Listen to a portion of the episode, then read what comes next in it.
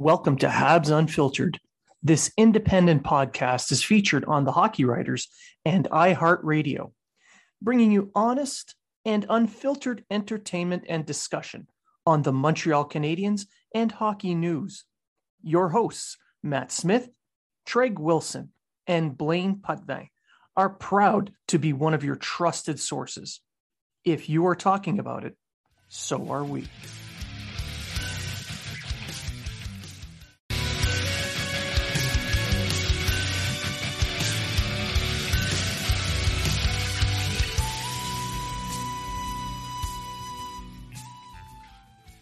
Welcome to Habs Unfiltered. This independent podcast is featured on the Hockey Writers and iHeartRadio, bringing you honest and unfiltered entertainment and discussion on the Montreal Canadiens and hockey news. Your hosts, Matt Smith, Treg Wilson, and Blaine Putney, are proud to be one of your trusted sources. If you are talking about it, so are we.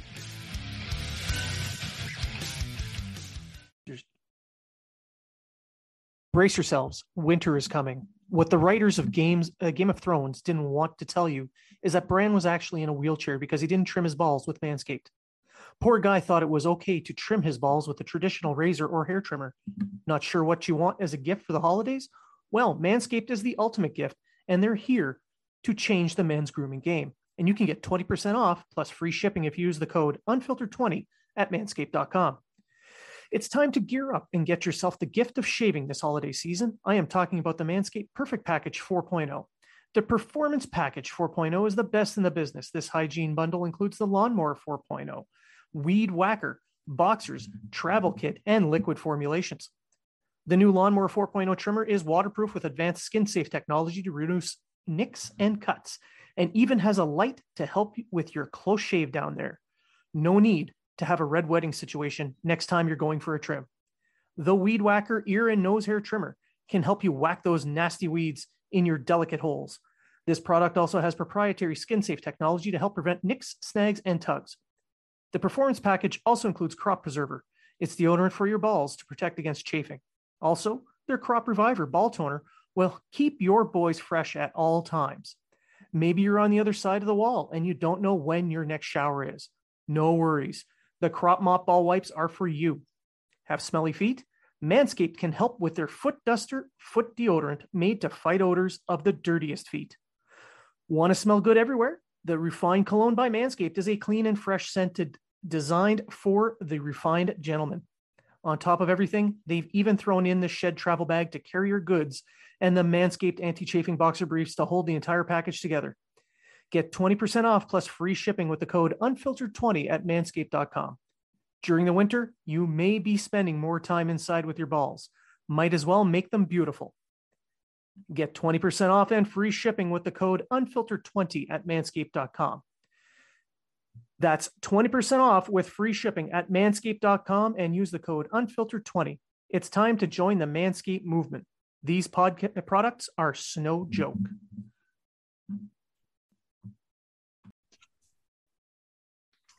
Welcome to episode 225 of Habs Unfiltered. I'm your host, Blaine Putney, and I am joined by my co host, Treg Wilson.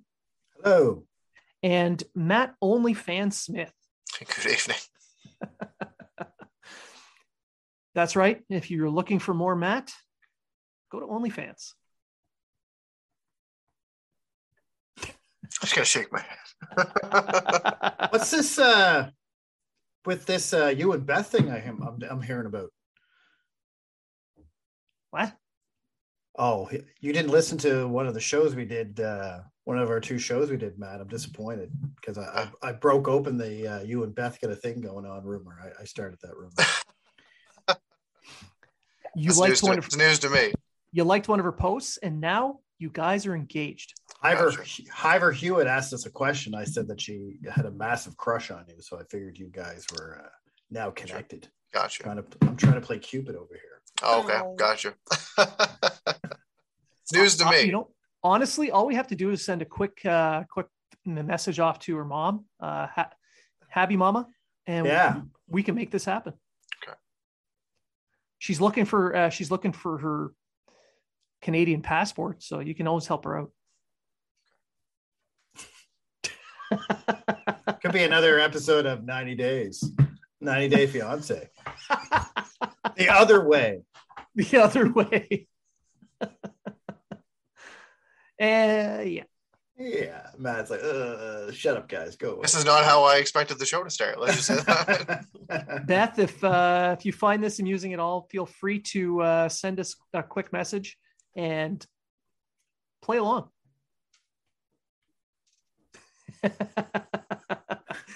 For those not watching, uh, Treg is playing Cupid. So, this episode, we're going to have a few uh, few items to cover. Uh, we'll talk a little bit about the Olympics. Uh, we'll do a preview of the Arizona game. The battle for the basement will be on Monday night, and we'll talk. Uh, we've got a question that one of uh, a friend of the show has put out on Twitter.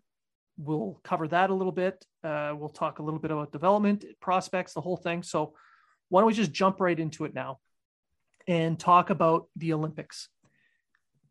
So, for anyone who may not have noticed, uh, I wrote a full article on the hockey writers about this.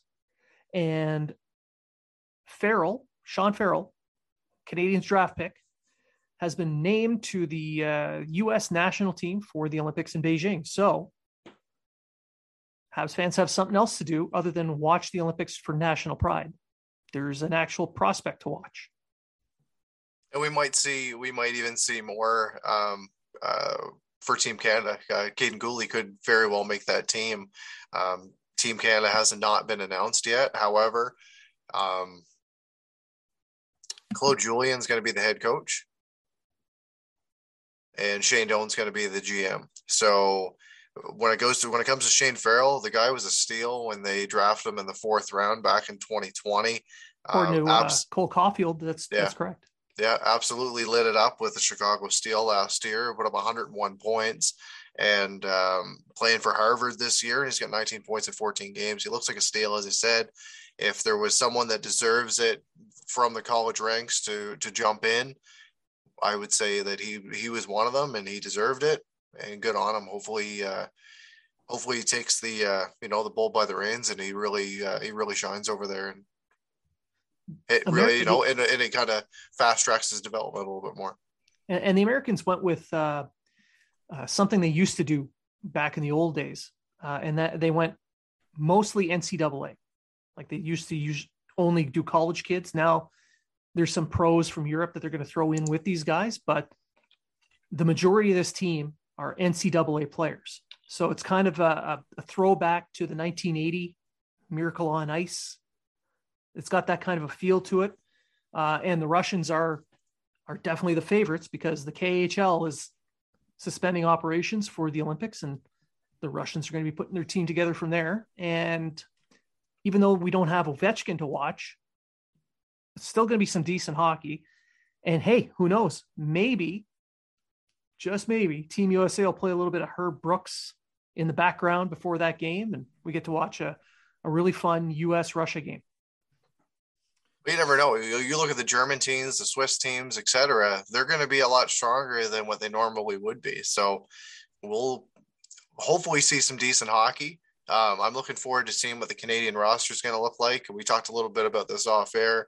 Um, there has been a lot of people that have been posting fake teams with the A and W guy being on there and Freddie Brathwaite and uh, you know Kevin Bieksa, all that kind of stuff. It's good for a laugh, but you know, make sure that when you uh, when you see that kind of stuff posted, make sure you check the check mark and uh, know the source that you're reading it from.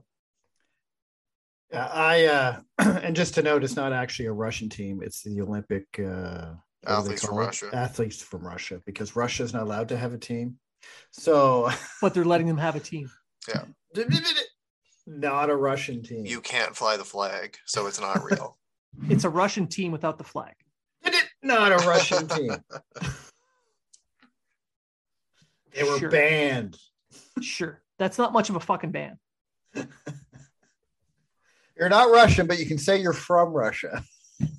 you know, you know, a friggin' Olympic game that I would love to watch is Ukraine versus Russia. That game would become dirty fast. I hope Putin's not in the audience. He's probably Ukraine, playing for Russia. Ukraine would be playing Ukraine would be like, you took off my bench. Where'd all Where'd our water bottles go? Snipers.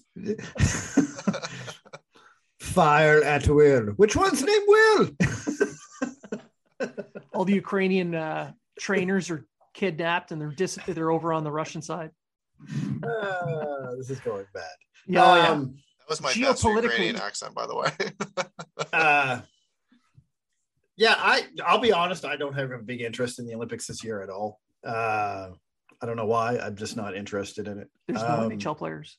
I'm just gonna. I'm I, it's not just that. I'm just I, I didn't mind the last uh, Olympics they had. There was no NHL players. I watched it. I was I don't know. I don't know what it. Maybe it's because it's in China and I don't give a crap about China. Maybe it's maybe it's COVID. I don't know. But for some reason, I have no interest. This, and the Winter Olympics is usually something I look forward to.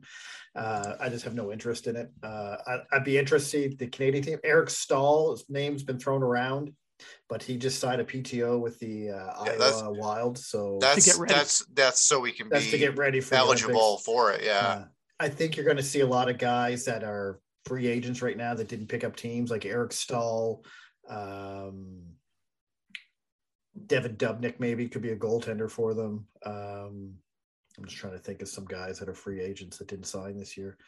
Um, that's the only two I can think of. But uh, you know, I think you're going to see a lot of players like that uh, thrown in with some young guys. Like I wouldn't be surprised if Kaiden Guhle makes a team. Uh, maybe Owen even Power. Owen Power, McTavish. He could. Yep. Uh, it's a possibility he could make the team. Uh, you know, some guys who they saw played well in uh, in the the short World Junior Championship that they saw. Give them the chance to see what they can do at the at the national level at the Olympics. And uh, I again, I'm just free thinking here. I don't have any. I'm not the insider No. that uh, some people are. so- I, I'm more I'm more interested in the women's uh, Olympic Games on this one. Uh, Jill Saulnier and uh, Blayre Turnbull from Nova Scotia are both on the team, so it'll be really fun to watch them. Uh, you know, do their thing there. I'd like to see Canada finally really dominate the Americans in that tournament. So it, that's that's what I'm going to be watching. Not so much the men's tournament, but the women's tournament. That makes sense. sure. I'll watch the Yeah. two man luge. There's just something about that sport that's just incredible. It's the term luge. Well, as long as you're not from Georgia. Do you want to go luging? That's right. Maybe Evander Kane will go to the Olympics. What? He could. they allow ga- He they do allow gambling in, in in China. So I'm thinking. I'm thinking Evander Kane, Bobby Ryan, um, Eric Staal. Patrick Marleau. Oh, that's another one. Yeah. Yeah, but Bobby Eric Ryan's Staal. American. Nate Prosser. These are all going to be people that are going to make the team. You just. Logan Uh, Logan Mailloux. Logan May. I I would put money that Bobby Ryan doesn't make Team Canada. I probably Ever. won't.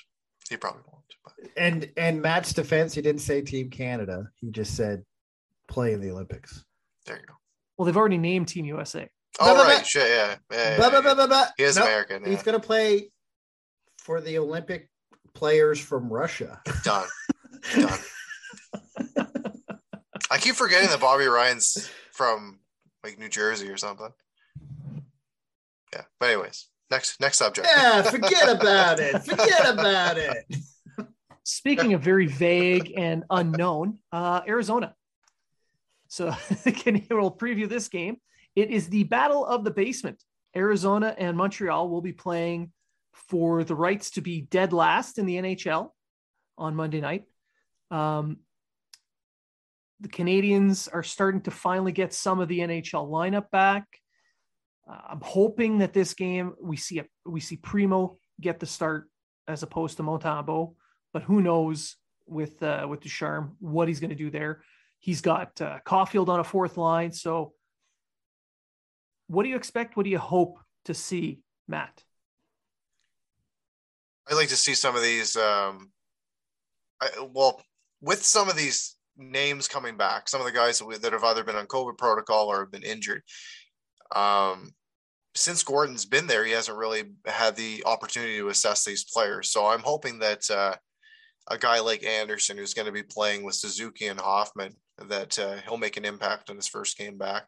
I'd like to see a little bit more of Dvorak, obviously, and uh, maybe see a little bit more from Jeff Petry. He got a goal in his last game, and I'm kind of hoping that that kind of gets a fire under his ass because for the contract that he signed, I, would really like to see him do a little bit better um, on the score sheet. Um, overall, though, I'm predicting it's going to be a pretty boring game to watch, unfortunately. And, uh, you know, may the best team win. Let's just say that. Is it going to be in Arizona? Like, do they actually have a rig Yeah. to play in? All right, I'm, I'm just wondering. I haven't. Yeah. I'm, I'm just curious because every article you read is nobody wants them in Arizona, but the NHL. Um, I think the Habs uh, rented some ice. no, it's an outdoor rink that already melted. yeah, They're playing roller hockey. Is it actually the bottom of the standings are getting pretty interesting because Montreal's last with 19 points.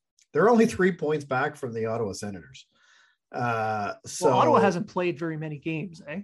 Uh, well, they they six less than Montreal, five less than Arizona.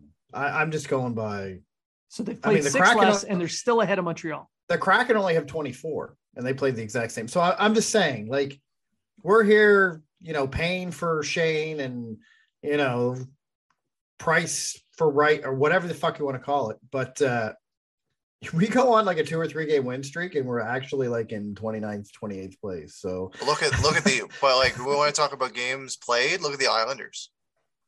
Yeah yeah, well, they're the same as Ottawa, 30 games. So they, Right. they It's- have, they have, yeah. And then you got a team like Anaheim who's played 40. So Yeah. it's, uh, but I mean, Montreal's only there because they played with, uh, everybody that they have on the roster injured or in COVID. right. And they just brought up the Lions, the Laval Lions, and threw them on the ice and hope hoped it went. So, but uh, it's going to be interesting. Arizona, Montreal. I don't expect a good game. I hope to God they start Primeau and Montembeault. And for all for all our uh, listeners, the game's on at four o'clock Eastern time. Is a weird time that the game's starting. Four o'clock Eastern. So that's five in Nova Scotia. So when you get your boxing rock beer, uh, and you're drinking your puck off, it'll be five o'clock here. That would be a one o'clock start in Arizona, wouldn't it? It's a, it's an afternoon game in Arizona. Yeah. Why? because nobody Oh. goes anyway. It doesn't matter. President's Day.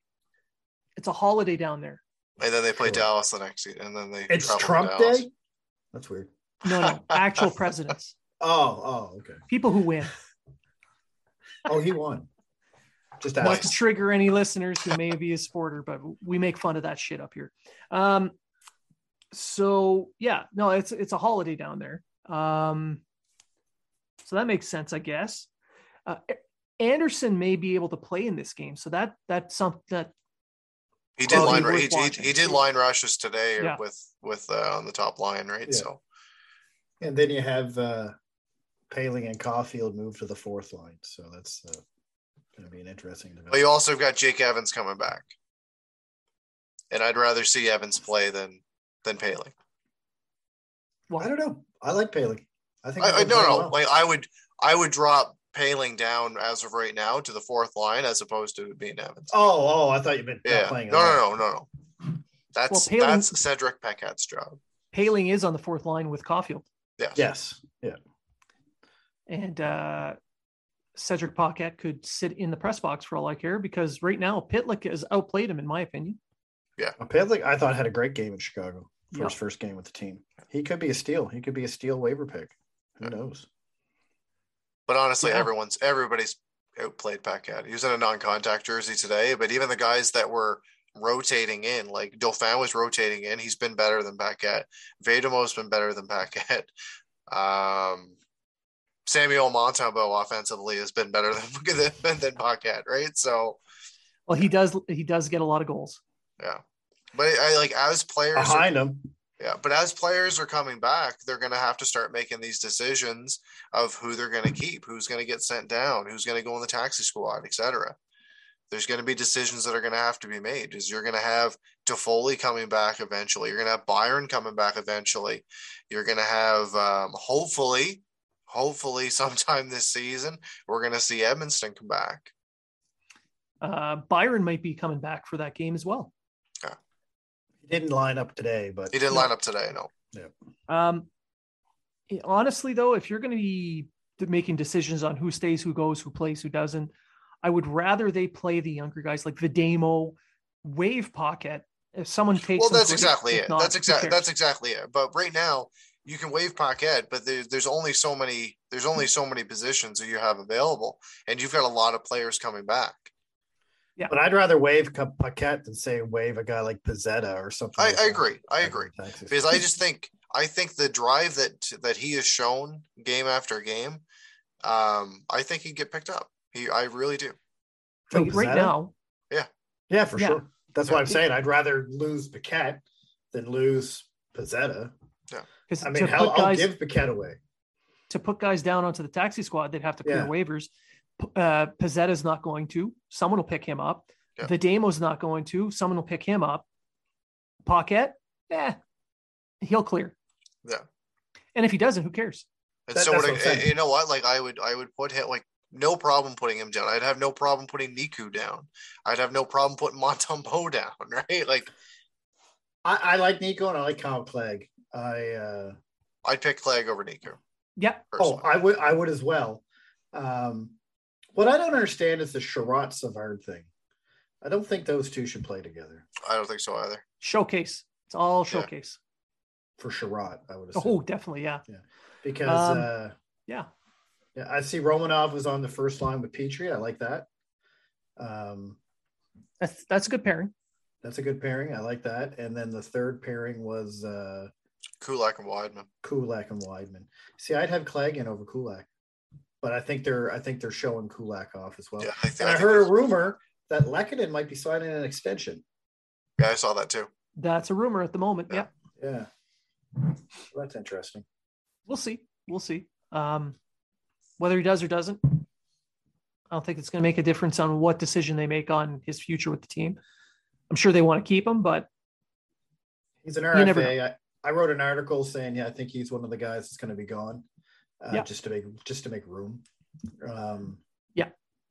Because again, nothing against Lehkonen, but if I'm looking at my young Mm-hmm. guys, I think I'd rather Damo and Ylönen and Caufield and Poehling over Lehkonen. Nothing. And again, you're going to lose a lot of defensive of, your defensive forward, and you're be already short on that as it is without Lehkonen. But we get some guys coming up that I think I'd rather have in they got Pitlick now. Woo!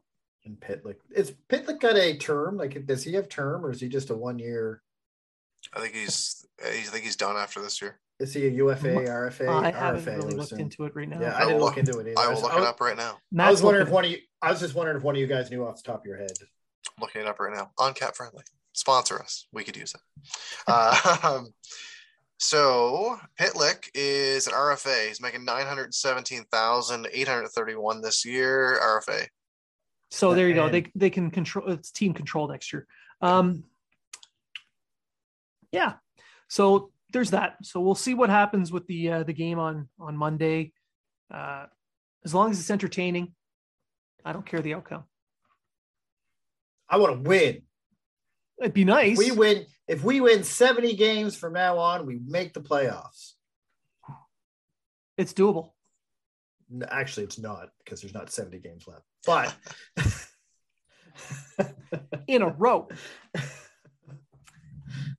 All right. Well, we'll move on from that. We'll go to the next uh, the next portion of the show, and that is a question that uh, Treg you noticed. yes, and I, I enjoyed it. I'm going to have to find it now because I suck. I've got it written down here. So this Okay. is a, a, a question that, and it's a great question. So wonderful job on this, and that is uh, Brian, aka Eller's dad, on uh, Twitter. He asks, "Here's a question: If you were a fan of Marc Bergevin, was there a point where you lost faith, and if so, when was that?" Um, Treg, I'll give you the first go. Uh, I was. I'm a fan of Bergevin. I don't know if I lost faith. I think I lost faith when they. All right, I lost faith in 2017 uh, when uh, the core started breaking down that he had originally didn't build on it. Uh, but then I kind of enjoyed what he did with the team because it looked like he was really starting to build the team for a future contender uh, the best he could.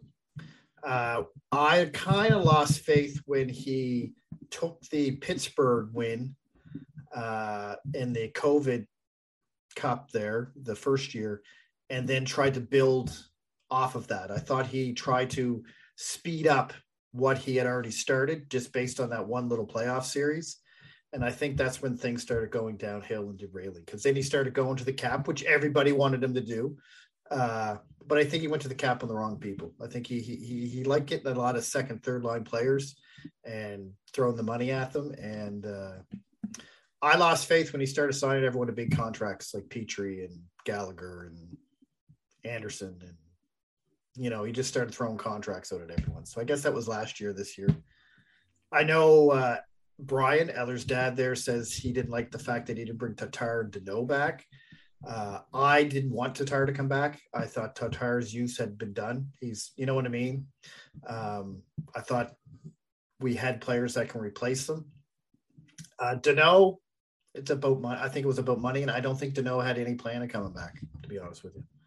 So, anyway, so did I lose faith? I would say after he sped everything up after the Pittsburgh series uh, in the uh, when the 24 that I think that's when I kind of started losing faith that we were going in the right direction. What about you, Matt? So heading into this season, Bergevin was starting his tenth year as um, as GM of the Canadiens. Um, he had some bumps and bruises along the way, just like most GMs do. For me, though, it was it was this year, and I don't think personally that he should have been the first person to fall. I think he should have made a uh, a coaching change, and I and I still kind of I'm I'm still behind that right now that a coaching change is needed with Montreal with with the Montreal Canadiens, and um, somebody had to fall, and unfortunately, it had to be Bergevin at that time. And you look at the team's record when he was fired. They was fired on November 28th. Uh, the team was 6 15 and 2. They're currently sitting at seven seven twenty four and five. So they've won one game since the since he was since he was fired. Coaching hasn't changed. It's been something that most of the fan base has talked about. Most of the fan base is fed up with. I think that uh, change is needed, and yeah, I think Bergevin is going to do well with the LA Kings. Yeah, as an advisor, I think he'll do yeah. okay there. Um, for me, it was the draft this summer. I think it, it just kind of kind of cemented the fact that he has repeatedly tried to be a little too cute, you know, try to pull out wins, say, "Hey, I won here, I won there. Uh, I did better in this trade or did better on this draft." I think he was just looking for wins in the wrong places instead of just focusing on uh, the methodology doing it right, kind of like what Treg was mentioning. Um, instead of focusing on the right way of doing it, he was focused on these small, tiny victories instead of focusing on that one big one that he really needed. So the draft of Mailloux saying, hey, here's a guy that we saw as a top 10 talent. Nobody else was picking him. We're going to grab him at the end of the draft and say, hey, look, we won the draft because five years down the line, this guy's probably going to be the better player out of, you know, 10 people on either side of him, which I think is going to happen. But it's somebody that said, don't draft me, was going through all those problems.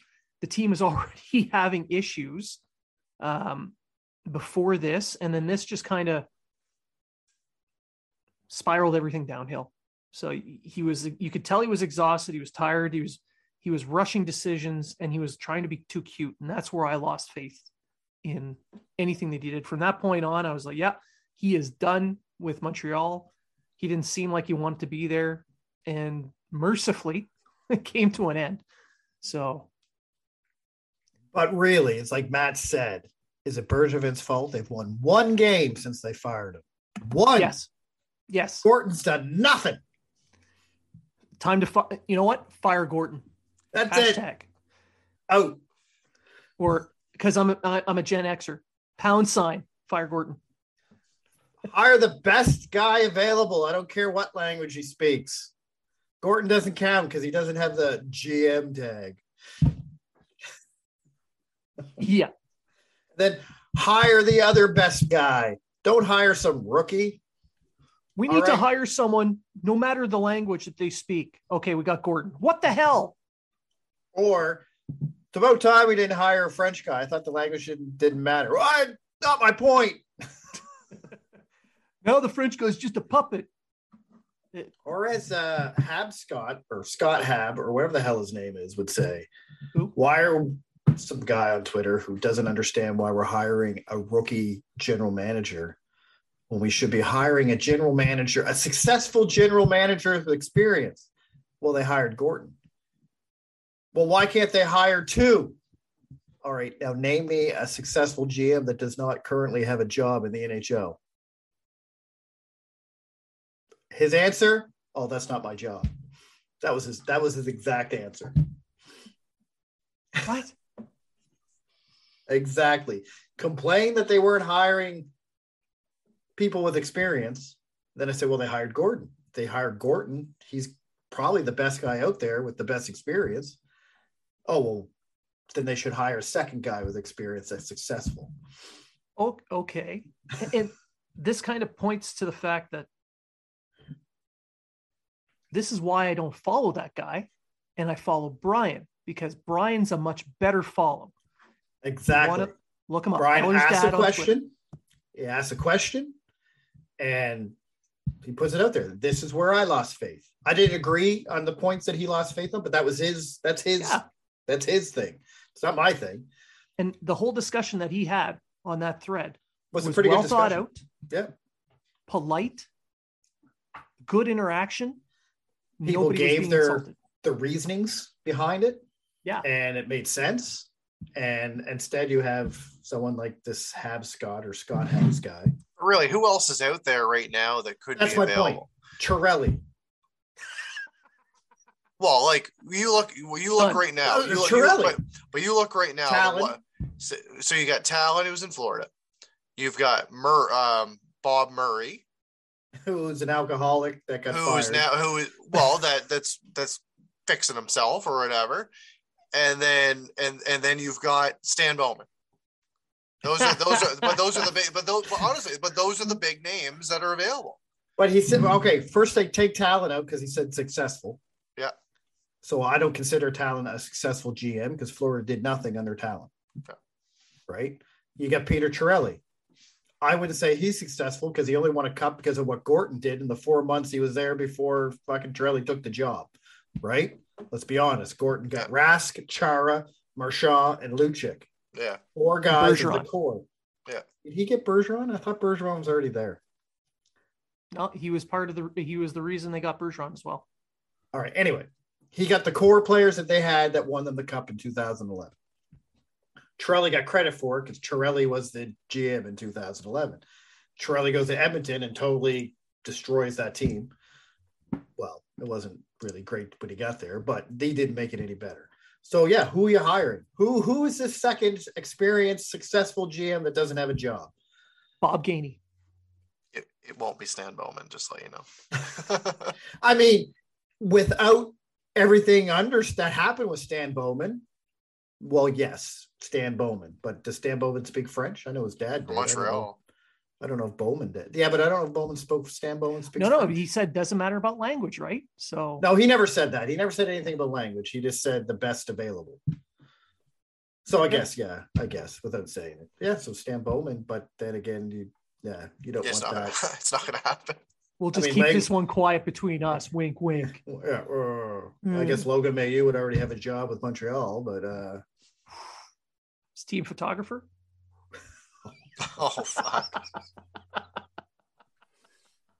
Uh, Yeah. wow. Mm, You went there. what there? We're Uh, never going to get Chantal Machabée on the show, Blaine. Never. Um, Back to non-dark humor. Oh, Um, fuck. yeah. So really, there's no one, and that's again why and that's I- my point. that's why I point to people Hmm. like uh, Brian Eller's dad, uh, aka Eller's dad. He makes good. He makes a good question, puts it out there. He provides excellent back and forth. It's it's mature. It's And he's uh, respectful. he's respectful, and it's like two adults talking over a beer, or in his case, a dab, and you don't have this stupid internet trolling bullshit with him, as opposed to that kind of crap where, you know, oh, I'm going to question everything you say, and when you when you press me for an answer, I'm going to just say, well, it's not my job. Yeah. Hab Scott, that's who it was. And basically, he he said Yeah, whatever. the fact that Breer and Darsha GM is embarrassing. You can imagine a company worth a billion dollars that someone with zero experience. So that's what he that was his big thing was zero experience, which is wrong to begin with. Yeah, And then uh, and then he wants someone with a success, successful NHL resume. So I said, uh, and that's when I chimed in and said, "You they hired Gorton. You mean like Gorton?" Well, would I not have two people? Sure. If you're going to ask that question, at least come like Eller's dad did with, "This is my experience, and this is what I think, and this is where my thoughts come from." Then you can have a normal discussion. This guy's just like, ah, you know, I don't like you. Well, what about this guy? I still don't like you. You know what I mean? And then and there's no casual. well, who do you want? there. I don't care. And then when I said what successful GDM's out there, well, that's not my job to figure that out. Well, then why'd you bring up the fucking question? Anyway, follow Brian Eller's dad. Much better. Great question there. Um, and we'll move on from that to something a little, little less angry. Um, development talk. So you had another Twitter interaction that I found interesting. If you can bring that up, we could Uh, talk about that. Uh, yeah. Well, it wasn't an interaction. I just quote tweeted someone else's tweet. No, but there were there were questions and There answers. questions and answers. Like, uh, all right, so uh, uh, the Eagle Dares put out a quote, which you know where the quote's from. So Yes. It, so he put out a quote. He put out a, a video of uh, Mike Reilly scoring a goal against Nashville, right? Uh, he goes, "The day a player leaves us and does well somewhere else is the day we can debate our ability to develop players." Bergevin, okay.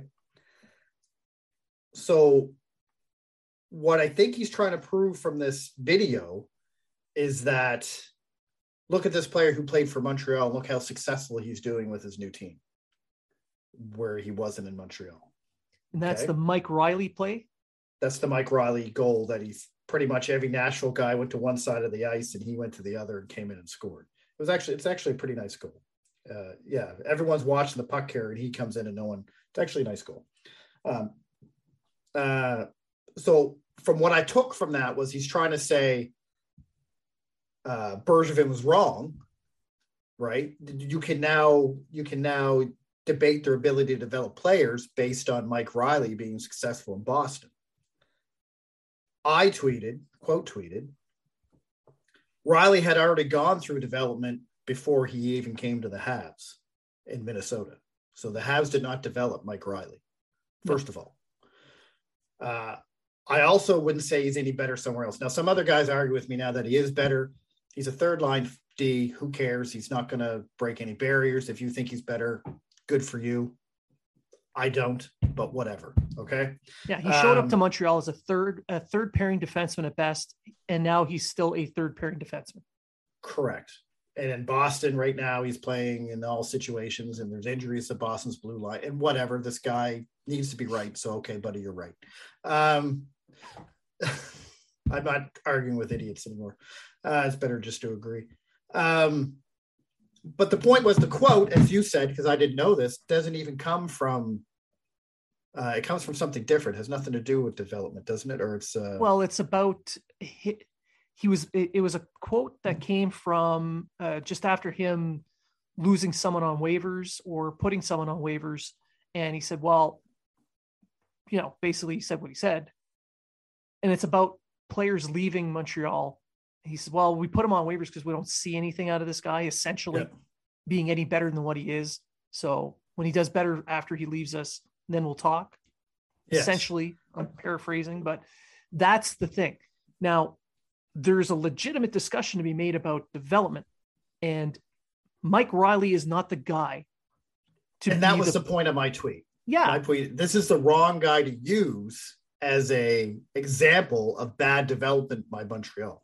You want to look at bad development by Montreal? Look at Kotkaniemi, look at Galchenyuk, look at uh, you know they're not any more successful anywhere else. I mean, Kotkaniemi probably will be in Carolina, but uh, he would be the one to point to if he starts correct. to do better, because Galchenyuk had seven teams before, after he left Montreal. Yeah, so he never he never did much. But you can argue that his development was he, he was failed in his development because they didn't push his dad out of the way soon enough or uh, advocate loud enough or give him better chances.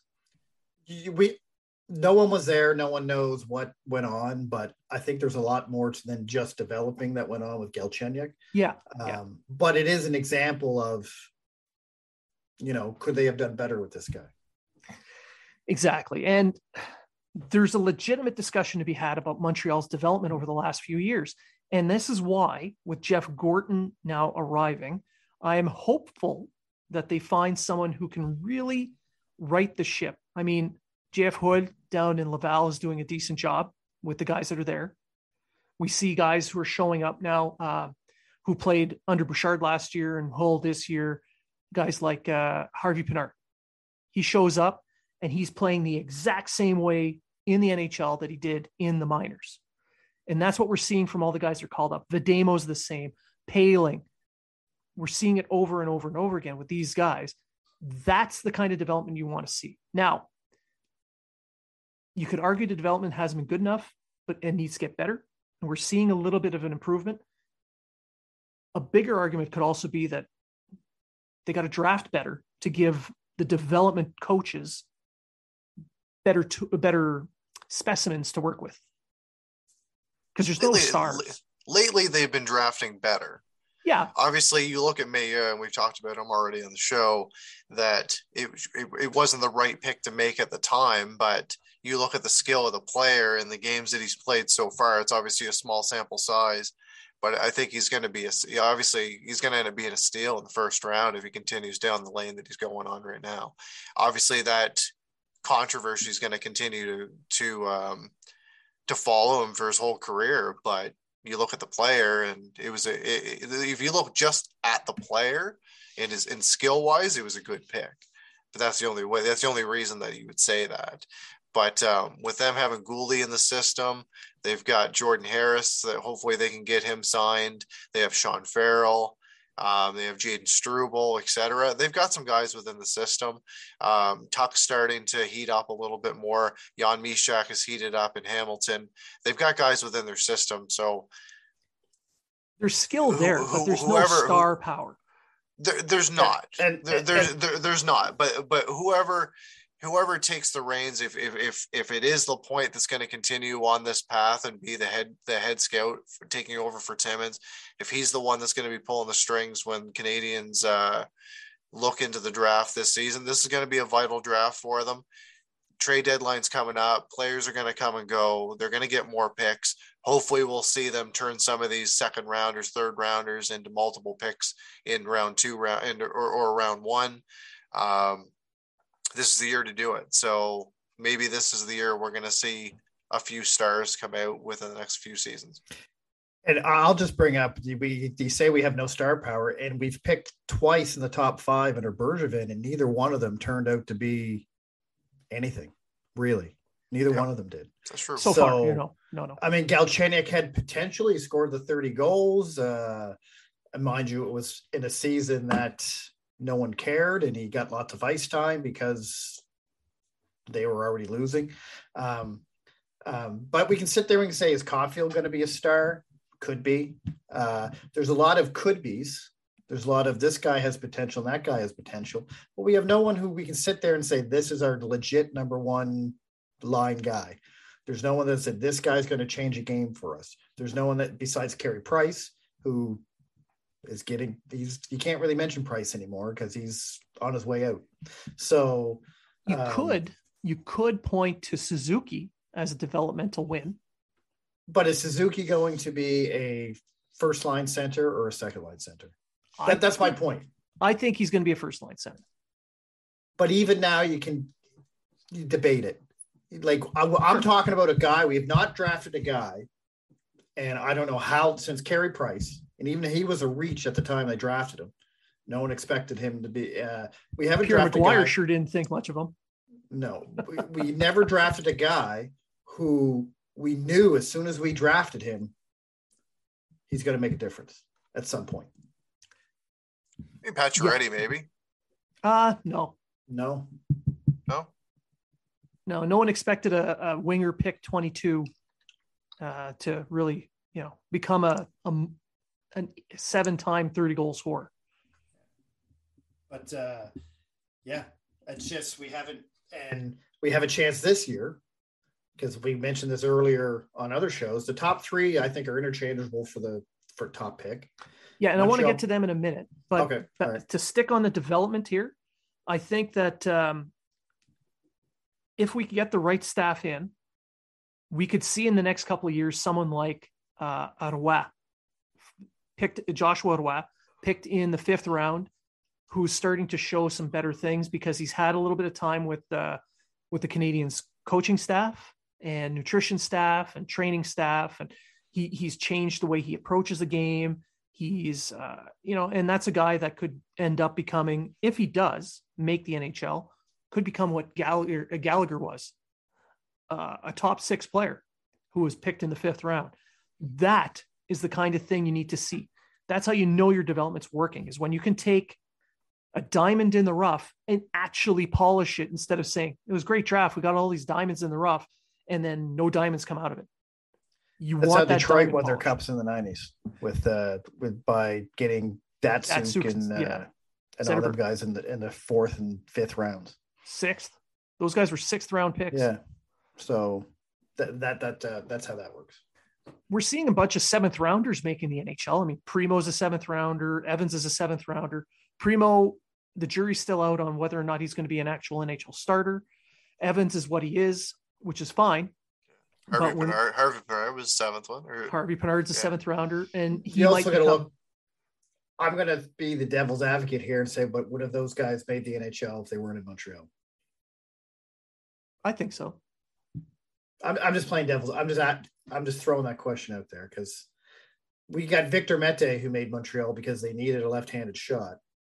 If Victor Mete was on any other team, would he have hit the NHL when he did? I don't know. At the on time, most, probably on most, Florida. on, on most teams, probably not. Hmm. Yeah. But my point with the development is you've got these guys who were pegged to be at this level, and then the development team got to them, and they they surpassed what was expected. Yes. Yeah. That's the kind of development win you need to see a few times to say that you have a successful development program. Now, on to the draft this year, and this is something that we talked about off camera before we began recording, and you alluded to it just now, Trey. So why don't you get us going there? Well, few people on the uh, on Shane Wright played against Sudbury Wolves on TS TSN was it on or Sportsnet? Oh, He on Wolves. TSN. Yeah, they played against the Wolves on TSN, Oh, and uh, Blaine was in his glory. He was pinch, pitching a tent the whole game. So uh, run with the pack. um, anyway, It's so awful. That's almost as bad Um, as Go Leafs Go. No, nothing's that bad. The Wolves So have anyway- won. A, the Wolves have won a playoff series in this uh, century. Shane Wright didn't get any points. Was a minus three or something like that for the game, uh, and apparently he was outplayed by Groziak. by Quentin Musty and uh, Dave Goyette. Goyette, yeah. So, uh, and some people put out, I won't name any names because this guy already thinks I hate him anyway, uh, but he's been on the show a couple times. Uh, I know how much you hate him I don't hate him at all, but horribly. uh, but anyway, he said uh, this particular person doesn't think Shane Wright is a number should be the number one pick, uh, and that's fine. And Montreal's in a position where they may not even get the number one pick. They could pick if they finish last, they're guaranteed what third. I think they they can only fall to three. Or yeah. I think three. All right. Uh, so they're going to get somewhere in the top four, let's just say. To me, Savoie Cooley or Wright are interchangeable, in my opinion. First, second, or third. I think whether you pick one first, second, or third, you're going to get a. You're not going to get a. Uh, there is no. What's the word? Um, there's no generational talent. I don't think in this draft. No. Uh, but you're going to get a top line player. I, th- I truly believe that out of one of those three. And then we also discuss if they pick fourth. Now you're looking at the two defensemen, uh, Nemec and uh, Jiricek. Jiricek.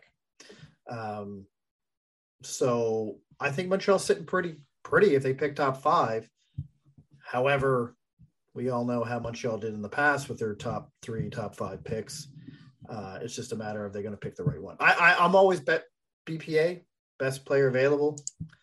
Montreal's last top five pick was position was a position pick, not a best player available pick.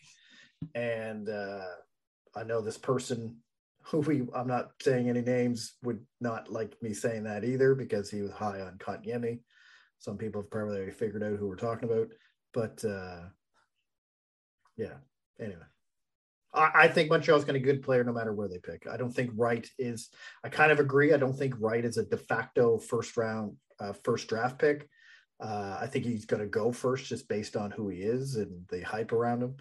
Um, but if he doesn't go first, I Cooley, I think Cooley or Savoie could be pretty good first round picks as well, or top first place picks as well. Well, I don't know if it was a good idea to really shit all over uh, again right I, for a bad yeah. game. It was one I mean, game. He he did not play great, but he wasn't the reason uh, Kingston lost. He was actually one of their better players. The whole team played like crap. I mean, here's a guy who hasn't played since the World Juniors. That was his first game back. So I don't know how much you expect out of him, but he generated some offensive chances. I mean, he skated well. He created. He he did well physically along the boards. Could have done better in the face-off dot. You know that kind of stuff. Sudbury just came off a big win the night before, and they were they were rolling. Uh, and Goyette, who's in his first season in the OHL because last year never happened, um, he was a first round pick for Sudbury, and he is expected to go in the second round in this draft. And I think he's making a case for himself to move up a little bit. Um, so at the top of the draft, I wouldn't be surprised to see Wright go one. I don't think it's a bad call if you have the first pick to pick him. Uh, but like you mentioned, there's other players. Cooley, I think, would be a good pick. Um, if you fall a little bit further to say three or four, Jiricek would be a great pick.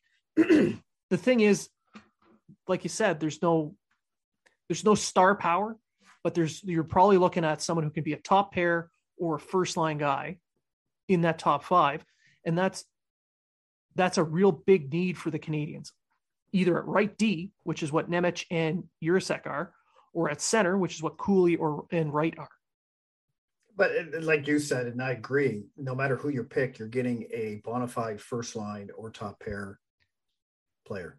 That's your expectation when you're picking one yeah. of those four guys. Yeah. Whereas the other times Montreal's drafted, it was iffy.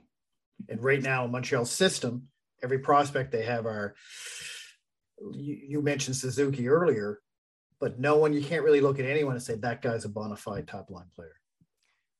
Romanov might be able to get there, but to me, he's a second pairing guy. But, that's my point. Like you yeah. can't, you can look at Romanov and said he could be the guy. You can look at Guhle saying he could be a guy, right? You can look at Mailloux and say he could be a guy. Yep. But you can't look at him go, that is the guy that's going to be our future, whatever. Yeah, you can't look at any one player and say, this is a guy you build a team around. Right. Right. As Edmonton has two, Pittsburgh has a couple. Uh, Boston has a few. You know what I mean? Like Boston has players. They're, I mean, they're not prospects now, but they had players that they could do that with. And the difference being, uh, out of those teams that you named, the ones who have been able to build a team around that do well. Edmonton right. has not because they haven't really built the team around those right. star players. Uh, you look at the Rangers this year, and the core of their team was put together by Gorton, and that's a couple of star players, some he traded for, some he drafted, who are well surrounded. Now, granted, um, Chris Drury, who took over, made some changes. He added some some muscle, some some grit, and that's really helped that team. So that, but the pieces he brought in didn't uh, change the core. They just surrounded the core properly. And insulated. It, it Yeah, lifted the core up. He did what Bergevin should have did in 2017 with his core. exactly. Uh, in this case, the Canadiens still need that core. I mean, you look, you look at the team, and you you're looking at a core. I mean, obviously Price is your core guy, but he's 34, 35. If you're really looking at the core that you're going to build around, it's Suzuki, Romanov, Caufield, and then nothing. Well, I was just going to say, well, who's your what core do you have right now? Yeah. you, you really don't. I mean, Suzuki and Romanov are, you, right now to me. Suzuki and Romanov are only two that have shown that they're going to be bona fide top six, top four players. Yeah. Nothing against Caufield, and I know it's his only his first year, and I'll defend him. And I think Caufield will be there. I think he'll be your scoring winger, but based on his play right now, you can't say that. You can't really. If someone calls up and says, "I'm going to give you, you know, a, a first, you know, a first and blah blah blah blah blah, a bunch of stuff that you need, and I want Guhle in return," No, uh, you're not going to say no outright. You're going to listen to what they have to say, and you might move them. depends on what the blah blah blah blah blah is. Exactly. what there's a, you can you're not holding on to them no matter what. Yeah, but you can say that about any player on Montreal, except except Suzuki. I don't think they move Suzuki for anything. Or unless Romanov, I think they love him. Yeah, I th- I think you only move them if you're getting like a Draisaitl back or a fucking whatever. I A mean, I might be in overshooting return. A guarantee in return, yeah. Yeah. And I don't Matt, mean about you? one for one, but before anyone loses their mind. Matt, Yes. what do you think? In terms of Canadiens or the upcoming draft? The draft, the Canadiens, ramble on, brother. We just Um. Uh, yeah, I would say I would say Wright's going to go number one, and I wouldn't be surprised if you saw somebody like Cooley or Savoie go two, three. Um, if a team needs defense, I would probably go with um, that uh, that Nemec from um, Slovakia. Wherever Montreal selects, whether it be one, five, whatever, they need to make this. They need to make this pick count. If they're going to draft a guy saying that best play, you know, best player available, and if you're going to pick him, you want this guy to be a top defenseman, you you, or you want him to be a top center. Uh, this isn't a time to screw around. Um, I think the fans have had a really rough season, and I I, I think if uh, if it happens that they do get the number one pick, they come up with Shane Wright, they need to develop him properly, and I think that's gonna it's gonna really show that if he's ready, if he's not, etc., what they're going to do with him. Do they just put him in the lineup because he's the, the you know the new the new kid and he's the, the you know the next shiny thing, or do they do they see how he looks in development camp and and make the decision from there if he should stay or not? I think in this draft, Shane Wright is the only one that I would say could step into the NHL next year. He, rest- very well he very he very well could, but it it shouldn't be a situation like if if they're talking about how important development's going to be, if it if they deem that he's not, they can't just put him in just to fill a position. Okay. There there's there's there's players available this year in terms of um, free agents. We might see the Canadiens take a swing at one of them. You never know. So here's my question. We talked Jeff Gorton's doing this draft. In 2020, he picked Alex Lafreniere, Yep. who at that time was the clear number one Yep. pick. Yep. It hasn't turned out all that well for Yet. Alex Lafreniere. And the, yet he had 21 points and 56 last year, and so far 11 and 37 this year. However, he could have picked Tim Stützle, who's having two excellent seasons, who who's playing well with Ottawa. Um, Lucas Raymond, who could be an All Star this year. Lucas Um, Raymond was never was never in contention to go even top three. No, I get that he went Right, four, so- but but what I'm just saying, like, because this is how everyone looks at a draft. They don't look at the draft as was at draft day. They look at the draft as is now based on what players have been doing since they were drafted. Yeah. Yeah. So this is the mind because this is how the casual or the normal player looks at person looks at things when they're looking at a draft. They're not going, oh, Alex Lafreniere is a bust because Stützle and Raymond and all these guys are playing better. Yeah, well, at the draft, like Galchenyuk. Galchenyuk at the draft was supposed to go top three. Yeah, supposed to go number one. Uh, uh, there was a He could have went number one, but but he blew his knee out. And Yeah. Yakupov Now- went number one. Lucas Raymond's having an excellent year and all, uh, but the expectations on a Lucas Raymond are different than the ones on an Alexis Lafreniere because the Rangers are actually fighting for first overall, whereas Detroit is just playing for the shits and giggles of it. So he's not expected to be uh, to play defensively. He's not expected to cover his man and create that offense. That's that's the difference here. But and I'm but I'm just saying that's how people will look at this draft, especially if Lafreniere doesn't become the 60 to 80, doesn't become an 80 point scorer like everyone thought he would be. They say, well, look at Lucas Raymond. Lucas Raymond's scoring 70, 80 points. He was why didn't they pick him? They passed on him. What a terrible pick by Jeff Gorton. No, no, it wasn't. Because at the time, Lafreniere was supposed to be a sort of generational talent that was going to come to the New York Rangers That's like nobody, saying, nobody was going to draft anyone but Lafreniere number one, no matter who got the top pick. That's like Nobody saying was. that the Canadiens won the Pacioretty trade because Tatar was scoring, uh, was getting points at the same rate, Yeah, but Tatar never played a game in the playoffs. Like you, you see, you, the expectations, the what they're supposed to do to help a team win versus just putting up points. This is the kind of stuff that you have to look at as well. Um, so I don't know if Lafreniere is ever going to hit 70 points. I think he's going to be a good player. I think he's going to be a top He's- six player He's sure. going to be a top line winger. and, and it's like Cole Caufield. I think Cole Caufield is going to be a 25 to 30 goal scorer in the NHL at Yeah. some point. and getting picked at 15, that's a win. That's a win.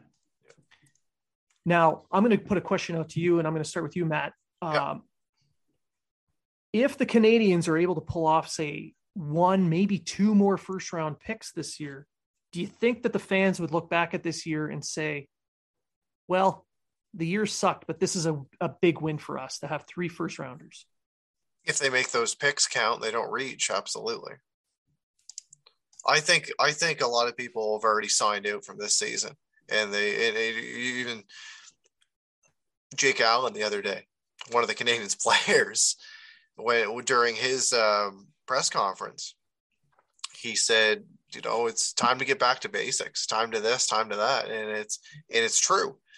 They need to start reevaluating what they've got, what they have in the system, and start, you know, restocking the shelves of some prospects and, and, and really build on them. So if it happens that yes, they get a say top five pick and then another pick somewhere between 20 and you know, they get another pick in the top, say 20 to 25, 20 to 30, you got to make them count. It can't just be uh, it can't just be a shot in the dark.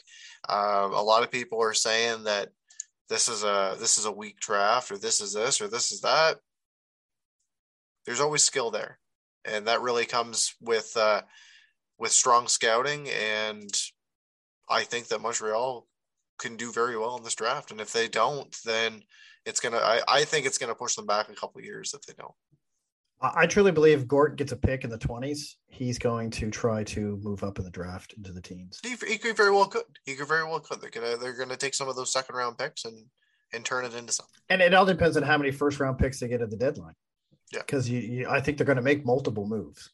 Yeah, his mo is not to, you know, uh, play shotgun method in later rounds. He doesn't care Mm. about those later round picks. He tends to focus at the top of the draft. Yep. And they have a shit ton of picks in the later second and above. So just because Bergevin like to, for some reason, Bergevin like to hoard second, third round picks. And I don't know why he never tried to get another first round pick ever. I really don't. I don't Well, I think he it. did try. I don't think he was willing to pay the price that was asked. Anyway, uh, I think that does it for this episode. Uh, we're we're past an hour already. So, uh, final thoughts, Matt. Um, if people haven't seen it yet, check out the Vancouver Canucks special edition jersey for they're going to wear for the Lunar New Year. Uh, they're going to wear it February first. I think it looks fantastic. It really does. Um, definitely check it out. I will put it on my I'll put on my Twitter feed. I'll put on Instagram, etc. Um, it's definitely something to worth um, looking at. It's uh, it's essentially the orca for the uh, with the year of the tiger inside of it. I think it looks fantastic. It's only a warm up jersey though, so calm down, people. They're not going to wear it during the game. Um, but yeah, definitely check that out. It's definitely something to definitely something to see. Did their owner approve that? I mean, did Tyler Toffoli say yes? I think he did. That's why the tiger's on it. Tiger That's to right. Yeah. Should have been a little Rawr. Rawr, Tiger Toffoli. I'm gonna go back to Blaine's. Rawr. it's it's frightening to see a grown man do that. I'm telling you. yeah. hmm I wouldn't fight you. Take your helmet off. Rawr. You got it. I'll take my five minutes. See, just downright scary. now, what about you, Treg? Any final thoughts? Ah, no, not really. We talked a lot about drafts and stuff like that. What Gorton's going to do. Let's just be patient, see who the GM's going to be when they uh, hire him. And uh, like I said before, I think there's going to be more than one hiring out of this whole pool of GMs, and uh, go from there. And let's just hope that the right people are put in position and the team improves. It's going to take a while though, so be patient. yeah, it's not it's not going to be a short job. Uh, for me, I want to thank everyone for listening. I really appreciate the fact that you look to us as one of your sources for Canadiens entertainment and some hockey talk. Uh, there's a ton of other great uh, podcasts out there, like Locked On uh, Canadiens, Happy Hour, uh, uh, Eyes on the Prize. All of those shows, great shows. Check them out. Have a great time with them. There's some wonderful people out there to discuss with. Focus on positivity in your timelines and social media Eh, because remember social media is not real life. So why would you you don't accept it you don't accept negativity in your real life. So why do it on social media where you can actually control the input that's coming to you? So try and stay positive out there. It's i mean yeah canadiens suck this year but we could still have fun with it. So again thanks for listening. I hope that uh, you continue to listen. You find us entertaining. Uh, if not, uh, blame Treg. It's his fault. Don't blame Matt because he's the only reason we get people to watch us. That's true. I mean, I bring one person, my mom, but I don't think she really listens. Um, so I want to thank everyone for listening. And remember, if you were talking about it, so are we. Be sure to go to habsunfiltered.net to check out all the great giveaways, all the great sponsors, all the promo codes for each sponsor to save you money on amazing products.